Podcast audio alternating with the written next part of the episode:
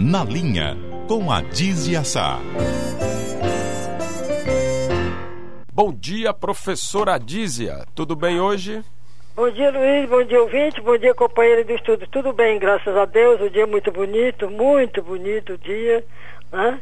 Então vamos aguardar que o dia não seja só bonito, mas também produtivo, também, acima de tudo, em paz, na família, que isso é fundamental. Isso é que importa, isso é que importa. Agora, Eu deixa... vou lhe dizer uma coisa, Luiz. Quem tem paz na família tem paz no trabalho, tem paz nas relações, tá entendendo? Porque quem não tem paz de família, ele já sai angustiado, a pessoa já sai frustrada, já sai zangada. Então a família é realmente a base de tudo. Eu, eu dou um valor muito grande à família. É, mas, mas às vezes parente briga, né? Às vezes ah, parente briga, fica ali, a família tem as, tem as disputas, o cunhado que o cabo não gosta. Tem uma sobrinha ali que enche irmão, o né? saco. Né? É, às vezes irmão briga com irmão também. Sabe o que é que meus irmãos diziam? Ninguém pode dizer não me sei com você, porque é com a sua mãe que também é minha. a Dízia, vamos falar de um problema aí que é crônico, né? No, não só no Ceará, no Brasil todo.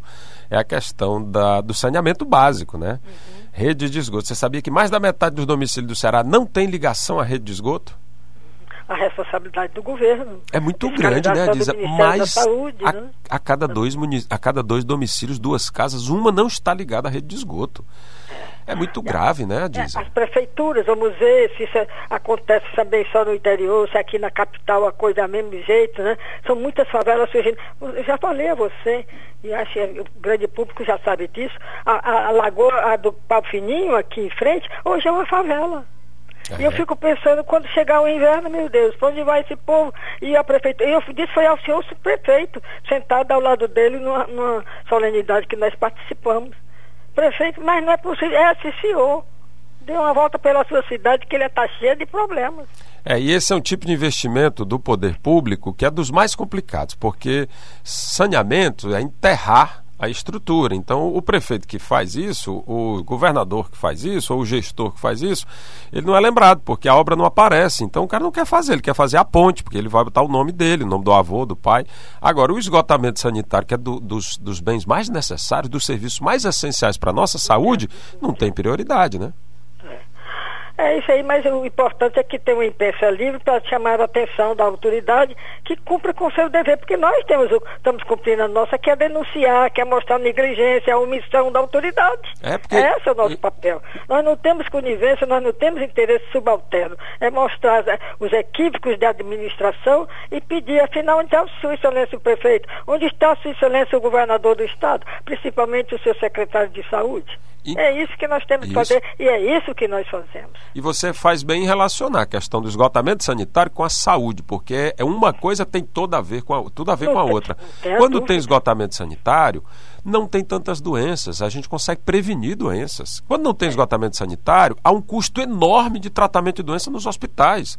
Quer dizer, o dinheiro que poderia ter sido investido no, no, no saneamento, ele poderia ser economizado lá na frente no, no é, custo mais, dos hospitais. O mais, o mais importante, fragilizando a vida do cidadão, da sua própria família. O pai de família doente, sempre enfraquecido, ele estende essa infelicidade para toda a sua família.